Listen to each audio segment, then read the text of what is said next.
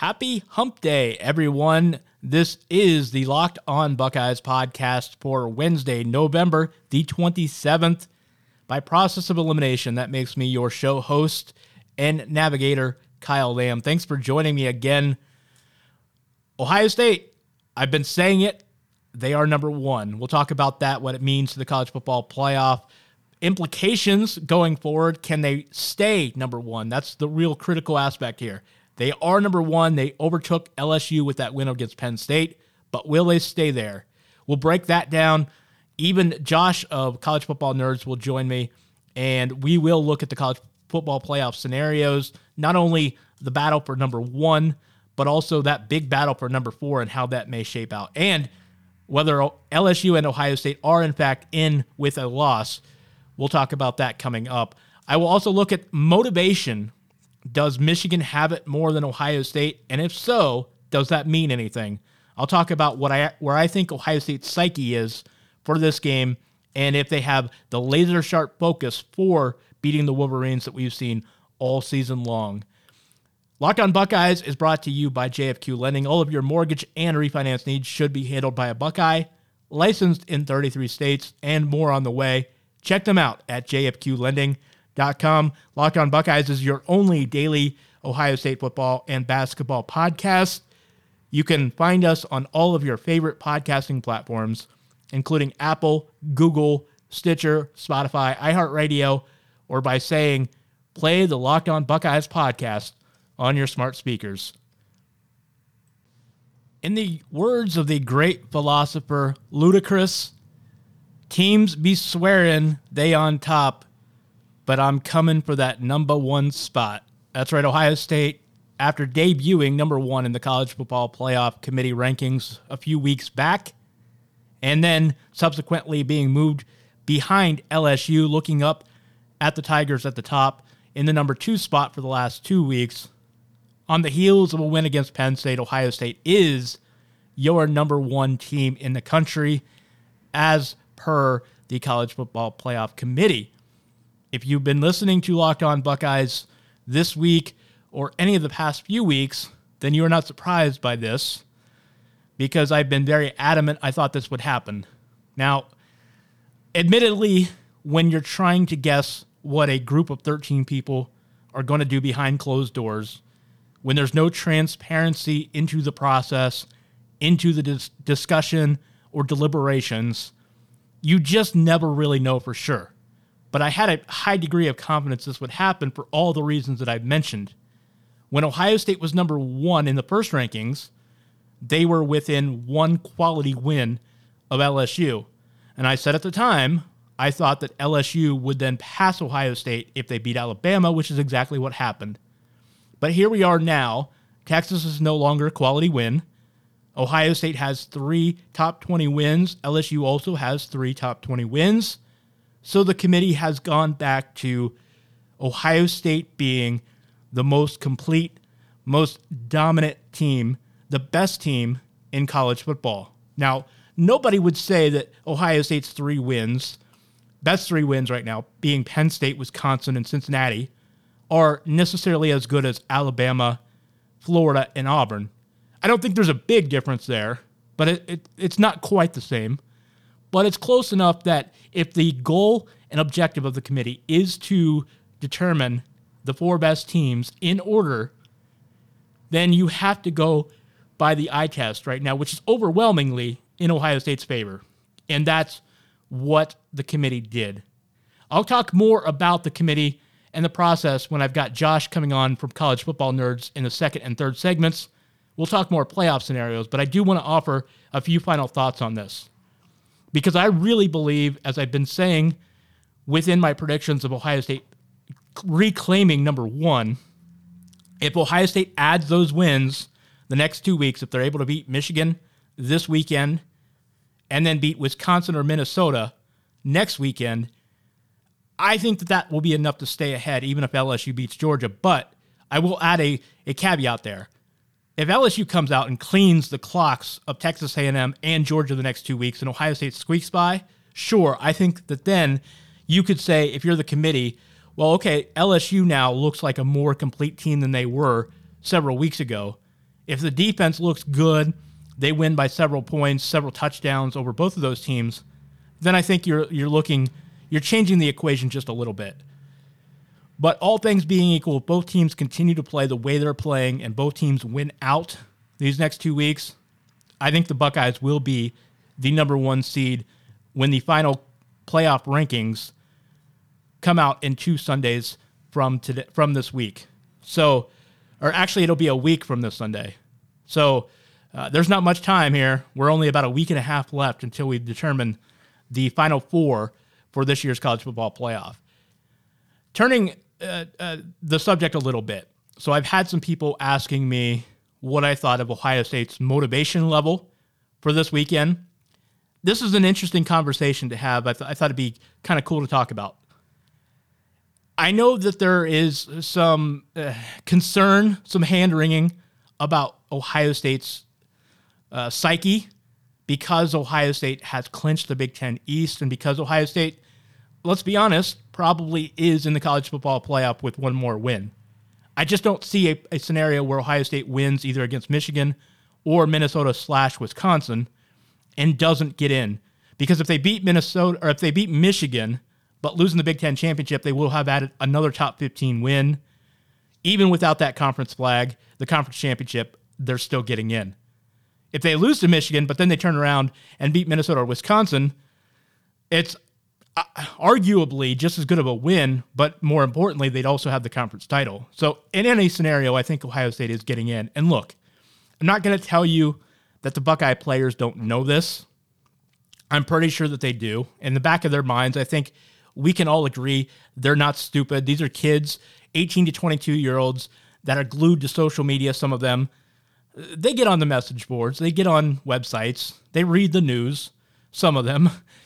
They know what the score is. They, they know the situation. They know that they're going to Indianapolis for sure.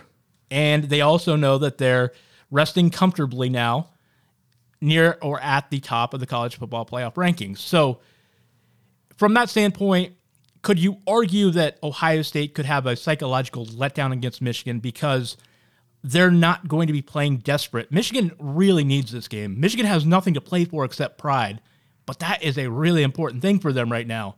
They just have not beat Ohio State in what seems like forever. It's been seven years, but they've only won four times in the last 20.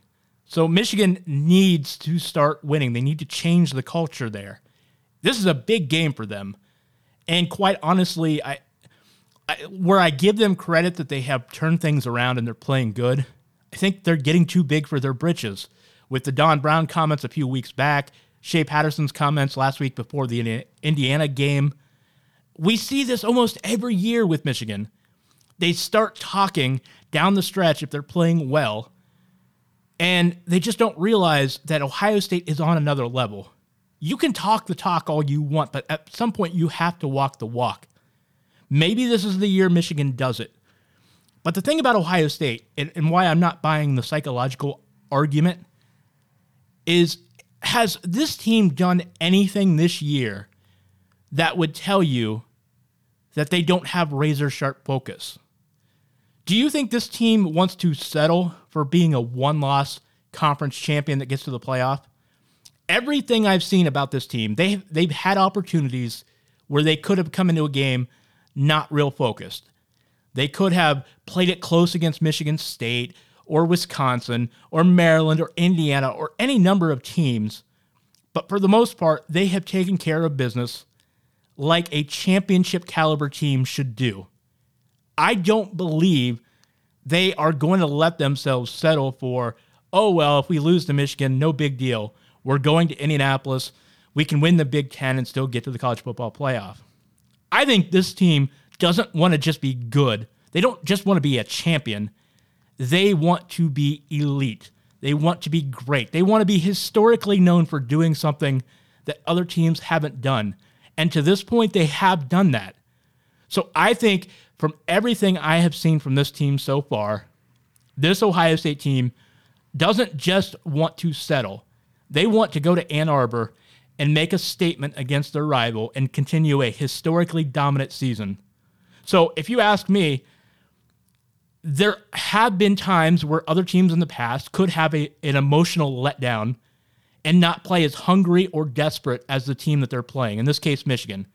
There are other teams in college football that we've seen that from. It's it's a natural emotional reaction that you can expect with some teams. I'm not saying it doesn't or can't happen, but with this team, I see razor sharp focus and I see a team absolutely hungry for domination.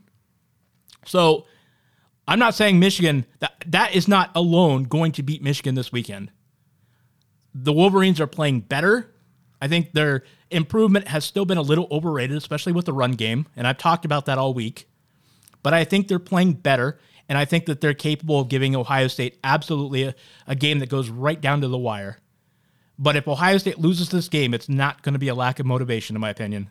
I think the Buckeyes are ready. I think that they want to destroy Michigan. I really believe that. Everything I've seen from this team tells me they are on a mission. And if I'm being honest, I don't think that that mission ends this weekend. I'm not ignorant. I'm not, uh, you know, I'm privy to what has happened in the past. I'm privy to this Michigan team. I've watched them almost every game this year. Not quite every game, but really close. They're a good team. They're capable of beating Ohio State. But I think there's something else going on with Ohio State right now, and I think they're going to show it. Coming up in the next segment, Josh of College Football Nerds joins me. We'll get into more college football playoff discussion. Should Ohio State or LSU be number one at the end of the year? And what teams have a shot at that number four spot? All right, we're here now with Josh of College Football Nerds, and we're going to talk a little bit of playoff scenarios and best versus most deserving, and, and get into all the the fun debates of the college football playoff because we are in late November. Josh, I appreciate you jumping on. Uh, I hope you brought your opinions with you. Uh, you know that I always do, Kyle. We're not too short on uh, short on opinions, nor are we timid to share them. No, no, definitely not. We're we're not short on those. So, well, let me first by by start by ballparking it for you. Uh, what are your thoughts about Ohio State jumping LSU? Ohio State started out number one LSU has been number two or number one the last two weeks, and then Ohio State leapfrogging them today. What what are your opinions on that? Uh, so I'm I'm not wholly surprised given the Penn State game. Um, you know, you and I I think have had a friendly bet on whether or not Ohio State is going to be number one after the conference championship games. Personally, I think the Texas A&M LSU game will be substantial enough to give them a little bit of a bump, and I think playing a top five Georgia is going to give LSU another bump normally number one, number two hasn't mattered. In fact, last year it was really an advantage to Clemson. And I don't care what people say, whether or not it was decidedly an advantage or not, it was an advantage that Clemson got to play Notre Dame that was number three. This year, I don't think anybody wants to play Clemson in the first round because whoever you're going to get in the fourth, uh, that number four slot, be it Georgia, Alabama, Utah, or what have you, at least on paper, is not as good as Clemson. Certainly, a lot, not as complete a team as Clemson is. Um, I personally still think that LSU is going to end up overtaking Ohio State at the end of the day. That's not necessarily my opinion on what should happen, but I think that is what's going to happen because I think, you know, top five wins are very important. They're very rare. Um, and Ohio State, you know, maybe at number one, but if LSU beats Georgia, they're going to have a win probably over number four on the resume.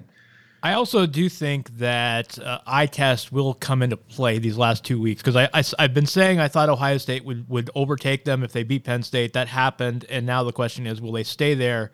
Ohio State does go to Michigan this week. The the team that uh, the committee had what number number twelve, number thirteen. This I think it's number thirteen because they're behind Wisconsin, and it is on the road. Whereas Texas A and M is a solid win, but it would not be a top twenty five win. So the question is, can Ohio State with a win and LSU with a win increase their distance over LSU to stay ahead of LSU if LSU knocks off Georgia next week and Ohio State were to beat uh, a top five or top, I guess it'd be a top seven or eight Minnesota team or possibly a top 10 Wisconsin team.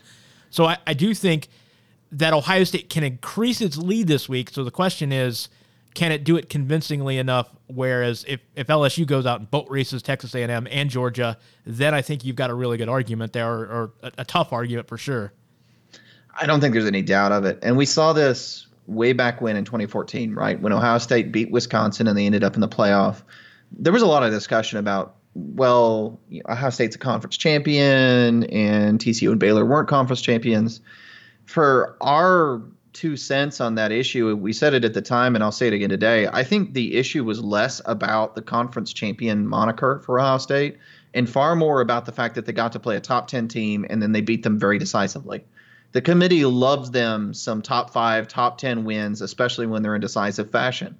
And, you know, LSU beat Alabama close. And I think that was like given a lot of credit to LSU, but they keep having these close wins.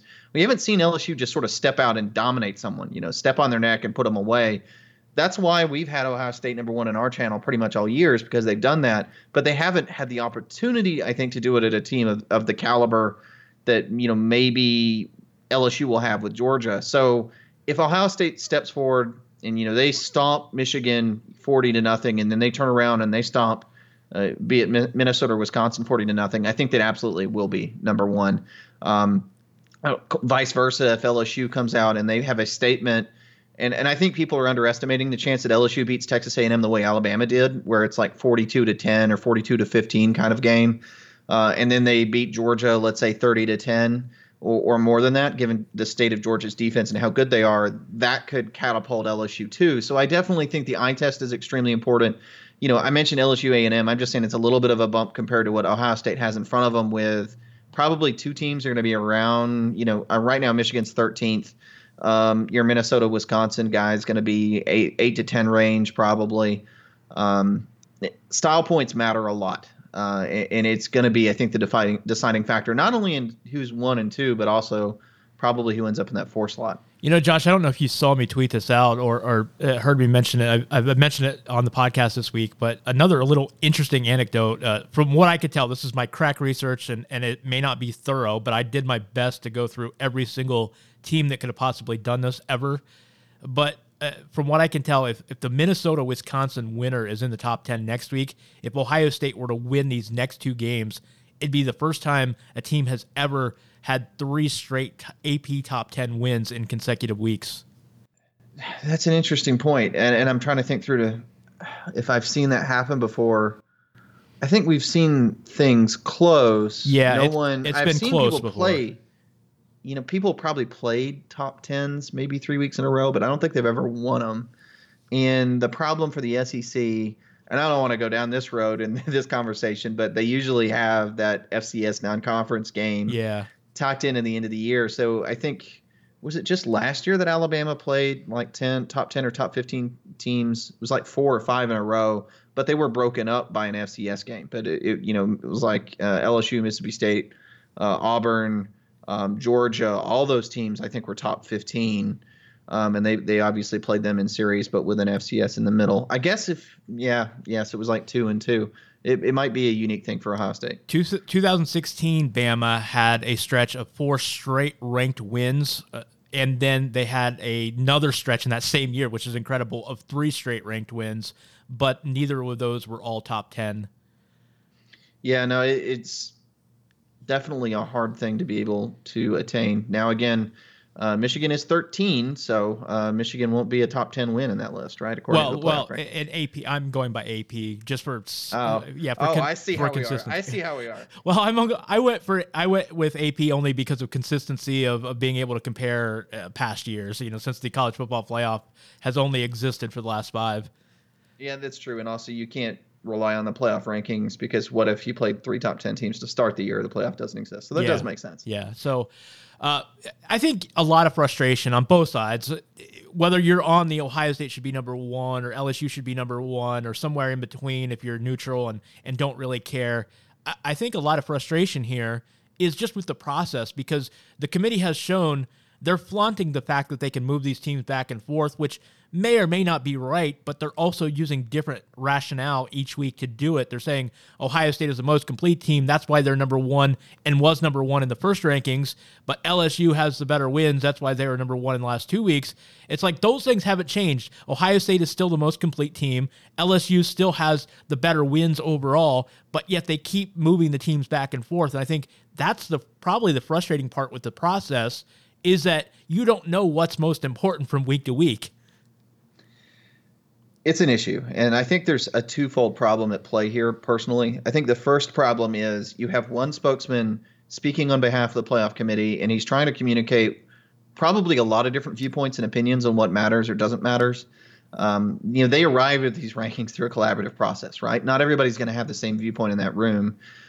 And I think sometimes the communication from the chairman we sort of take as gospel of what the thought process is for the individual members. And I don't think it is. And that's not to say that they're inconsistent internally. I think he's just espousing what he thinks to be the strongest viewpoint. And, and to that point, I think the strongest argument for Ohio State being number one is that they're the most complete team. And the strongest argument for LSU being number one is that they have the best list of wins. But the what he doesn't really get into, and I think he doesn't like to be as negative a lot of times when he's speaking publicly, is Ohio State's gap in terms of maybe LSU having better wins than Ohio State got closed significantly with that Penn State win last week. Whereas LSU has not closed the gap in terms of having the most dominant performances, especially after two weeks ago where they had, um, you know, a game that they had in hand the whole time against Ole Miss, but a game that they really couldn't put Ole Miss away. So I think a lot of it is them just trying to tell you, okay, why are you number one? It's because you did X. And what they don't really get into is, okay, you did X a little better than, you know, I, you have a little bit better resume LSU versus than Ohio State. Ohio State is a lot more dominant than LSU is. The dominance factor at that point outweighs the resume factor. That's why Ohio State's number one. I think all these things come into play. They're just telling you what the the overriding or most important factor, the biggest advantage, if you will, that a team has and why they get slotted the way they do. Josh, do you agree with me? Uh, I think we're at the point now. Ohio State and LSU are both safely in, even with a single loss. Um, well, Yes, um, I, I, think either one of them can afford a loss. LSU could lose to A and M or Georgia. I think Ohio State could lose to Michigan or in the Big uh, Ten championship game. Given the fact that they're, you know, if you lose to LSU, uh, A and your LSU, you're still gonna. If you say one loss, you're still gonna play Georgia. You're still gonna be able to beat Georgia. That's still enough to get you in the top four. Same thing issue with Ohio State. If they drop either one of those games, the other one's gonna make up for it. Um, yeah, they're both in regardless at this point. We're back talking more college football playoff discussion with Josh of College Football Nerds. Now, what would you do looking, setting aside LSU and Ohio State? Let's assume they win out, Clemson wins out. The top three would be easily set. So if Utah wins uh, and I, Oklahoma wins, and then you have one loss Alabama sitting there, uh, number one, what would you do? And then number two, what do you think the committee does? So personally, uh, I I and Daniel disagree with this point a little bit. Right now, he has Utah number four, uh, Georgia number five. I have uh, Georgia number four, Utah number five. We both have Alabama way back at seven. Um, it, it depends a lot on the Auburn game. Okay, so we're split too. We just did an Iron Bowl preview, and Daniel has Auburn, Alabama actually losing to Auburn. I have Alabama winning fairly close against Auburn in that viewpoint, we don't put Alabama in because right now we're not sold that Alabama even beats Auburn. So for us to say they get in you know, is tough. Now, if we take a step further and we say, okay, let's assume that these teams at the top all win out, and let's assume Alabama wins by a significant margin uh, against Auburn. One, if Georgia loses, I think with two losses they're down and, and, and out. I mean, they've got a pretty good resume. We can get in a little bit on how much confidence you have into Florida and especially again wins against Auburn. Uh, but the South Carolina loss is pretty bad. The LSU loss is going to hurt them. They're not a conference champ. They're two losses. They're out. Uh, at that point, you're looking at Alabama, Utah, and Oklahoma. Personally, if Alabama wins the Auburn game, let's say by two scores or more, I think Alabama gets slotted in at number four over Utah and Oklahoma. Utah's resume is too poor. The Oregon game is going to be, uh, you know, at the end of the season. I mean, you look right now in that list of teams in the top 25 USC is the only ranked team that Utah's played, and they lost that game. Um, so that Oregon win would be their first ranked win of the season. I, I don't think that's significant enough. Um, yes, Alabama lost close to LSU, but again, we're assuming they beat an Auburn team that will be about dead even with the best win that Utah had. Only Alabama's loss is way better than Utah's loss. I don't honestly care that much that Utah's a conference champion. I'm sorry, I don't, given where the Pac-12 is and the fact that there's no one else contending in the Pac-12 really for a top, uh, you know, Oregon barely in a top 15 slot at this point. Um, Oklahoma, you know, we talked about this in another show. The Big 12 has no win over a top 50 team out of conference. Not Oklahoma, the entire Big 12. That's insane. So it, it is insane. So when you talk about Oklahoma, and I think the committee realizes this the problem is you have to assume the Big 12 is good to even justify having them where they're at at number seven over, say, Minnesota. Um, you have to assume the fact that they, you know, beating these teams in the Big 12 means anything because no one in the Big 12, literally no one in the Big 12 has beaten anybody. And there are a couple scary points like Kansas State struggling with Mississippi State out of conference. Um, you know, Iowa State, who's been a ranked team in the Big 12, did lose to Iowa early in the season. Maybe the Big 12's not that great. And Oklahoma, this is my other huge problem with Oklahoma. You know, we're all about dominance you can't go out there and for five or six weeks in a row win by one score against um, you know barely ranked or unranked teams and have a loss to an unranked team and justify going in over an Alabama that at that point would have a very highly ranked win in Auburn. Their only loss was really close to LSU and has been otherwise. And this is the important part that everybody wants to gloss over. Unlike Utah, unlike uh, Oklahoma, Alabama has dominated everyone on their schedule except LSU. At this point, everyone but LSU they beat by more than three by three scores or more. Um, Ohio State and LSU are the only, or Ohio State and Alabama are the only two teams that can say that in college football right now. That they've had that level of dominance against their average to bad competition. Um, yeah, Alabama has the you know the loss, but it was to the number two team. That's why I end up with Alabama number four, assuming they beat Auburn, which makes a big assumption at that point about how good Alabama is to start with because um, if Alabama's not good enough to beat Auburn, you know that that's going to prove itself and show itself. And that Alabama team that isn't good enough to beat Auburn obviously isn't good enough to be in the playoff. I'll give you my final thought on this, Josh, uh, as we seek to wrap up here in the next few minutes. But I have two two uh, pet peeves about this. It's like if if you ask me who do I think is the better team, Alabama or Utah or even Oklahoma, obviously I think Alabama is the better team. Now my annoyance with the college football, or the, I'm sorry, the conference championship flag that is supposed to be added in, that has not been applied uh, very consistently in the past. So that's one of my annoyances as to if, if Utah is at least in the conversation with Alabama. If they don't get in for that reason, I'd be annoyed just because of the inconsistency. The other thing I don't like, even though I'm acknowledging I think Alabama's better than Utah overall, is I don't like the idea that we're saying well, Oregon lost this past week, so now Utah shouldn't get in if they beat Oregon. Like, that should not be a Utah problem. Like, I don't like saying we should eliminate Utah from the playoff just because the opponent that they're about to play in two weeks lost a lost a single game uh, two weeks before they play. That that kind of annoys me because I see a lot of people doing that. Well, Oregon lost, so I'm not sure that, that you know Utah should get in now. That that kind of thing I think gets away from what we're trying to accomplish. I agree. So I'll make two points there. The first one is to always remember that no one has gotten in over a conference champ with the same number of losses. No non-conference champ ever has gotten in over a conference champ that had the same number of losses. Your your teams that got in and not being non-champs for 2016 Ohio State, who yeah they lost the head-to-head um, to Penn State, but it was in a terrible weather. It was a weird game. Statistically, wasn't a game that Penn State dominated in any way. Um, and Ohio State showed that they were a better team in a lot of other ways that season, part of which is not losing a Pitt. And then 2017, Alabama had one loss. Ohio State which had two losses. One of them was a really bad unranked loss. This is a different situation. You can talk about whether those are justified or not, but now we're talking about a one loss non champ and a one loss champ. The problem with all this, um, and this is the second point, I'm with you with the Oregon Utah thing. I think it's kind of silly, but conferences you know everybody's record now is mainly based on beating your your own teams in conference play, right? You know, conferences are siloed. Every conference is going to go 500 against itself. So if you have a bunch of teams that are 10 or 11 win, or if you have a bunch of teams that are you know go 12 and 0, or they all go nine or eight win, all that really means is your conference either beat itself up because there was parity, or there wasn't parity and somebody was a lot better. Clemson, we think, is a really, really good team. Partly, a lot of it's due to uh, how they did last year. Some of it's due to their dominance the past few weeks but we really don't know where Clemson stands because we know the rest of the conference is really bad. They may just be the best in a really nasty heap, and there's nothing else to show for it. The problem I have with Oklahoma in particular, and definitely to a certain extent with Utah, it's the fact that you know the Pac-12 they've got two top 50 wins themselves, and they're over uh, Michigan State and I forget the other team. Um, but they're it's like 43rd and 47th in, in SP Plus out of conference, the entire conference. Again, Big 12 has none. The SEC has six. It was either six or seven. It's kind of floating around that number. I have a lot more confidence that going with one loss in the SEC really means something, and it's really difficult. I have no confidence and no reason to think that in the Big 12, and I have very little reason to think it in the Pac 12.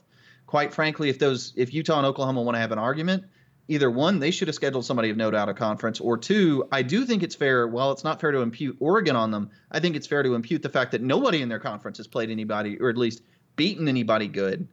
Um, with Oklahoma, that means, hey, you know, you didn't you didn't have your marquee win out of conference this year. No one else did either. I can't prove that you're a good team, and I'm sorry, I'm going to cease giving you the benefit of the doubt for that reason. Even though Alabama only played Duke, they did play an LSU that played Texas. They did play an Auburn that played Oregon. They did play, you know, all these teams that are playing significant out of conference matchups, and that gives a lot more weight to Alabama's record than Utah or Oklahoma can get because they're so isolated relative to their own conference. It's kind of funny. It's this whole thing was set in, in into motion by dominoes. The first domino of the year, Oregon losing that lead to Auburn. It's funny how much has changed and, and all the perceptions and everything that goes with it. That single game has had so much impact on all of this. It, it, it really does. And, you know, there's more dominoes that could fall. We saw that last week with uh, Arizona State beating Oregon. I know, I think you weren't shocked by that, and I, I wasn't really either. Um, and I, you know, you kind of have a feeling something else is going to happen. You know, everybody assumes Clemson's going to win out. Um, maybe Virginia Tech, who's actually been a pretty solid team the end of the year, maybe they face them in the conference championship game and they lose. Um, you know, none of this is set in stone. And if Clemson were to be knocked off in the championship game, they're not getting in. And then this whole discussion becomes completely irrelevant because we got a whole other uh, bag of marbles to sort through. So uh, I have no doubt that chaos uh, may continue through the end of the year. Well, Josh, I pre- you, appreciate you jumping on. We'll be back. You and Daniel both. Hopefully, we'll be back on the Friday episode where we preview Ohio State and Michigan, the game. We'll talk about what the model has to say and and what your predictions are for the game. So I appreciate you uh, jumping on with us. Always a pleasure, Cal. Check out Josh and Daniel on College Football Nerds. They are also on Twitter at CFB Nerds. As we wrap up Locked On Buckeyes for today, I want to thank everybody for listening. As usual, the numbers have been awesome lately. I can't appreciate more how much that everybody listening has meant to me. But uh, definitely have a great Thanksgiving weekend. We got more to talk about, although I will not have a show for Thanksgiving. We will be back on Friday as we preview the game. As I mentioned earlier, Daniel and Josh will be back of College Football Nerds. We'll say what we'll let you know what their model has to say about the game this weekend, and we'll talk more about what that game means in the grander scheme. Locked On Buckeyes is on five days a week, your only daily Ohio State podcast. You can find us on all of your podcasting platforms, that being Apple iTunes, Google Play, Stitcher, Spotify, iHeartRadio, or simply by saying, play Locked On Buckeyes on your smart speakers. Catch me on Twitter at KYLAM8. Catch the show at Locked On Buckeye. You can also catch me on my other network, Unscripted Ohio, with all the great content we have over there. So that's going to do it for today. Thanks for listening. We will be back on Friday with another edition of Locked On Buckeyes. Have a good Thanksgiving, everybody.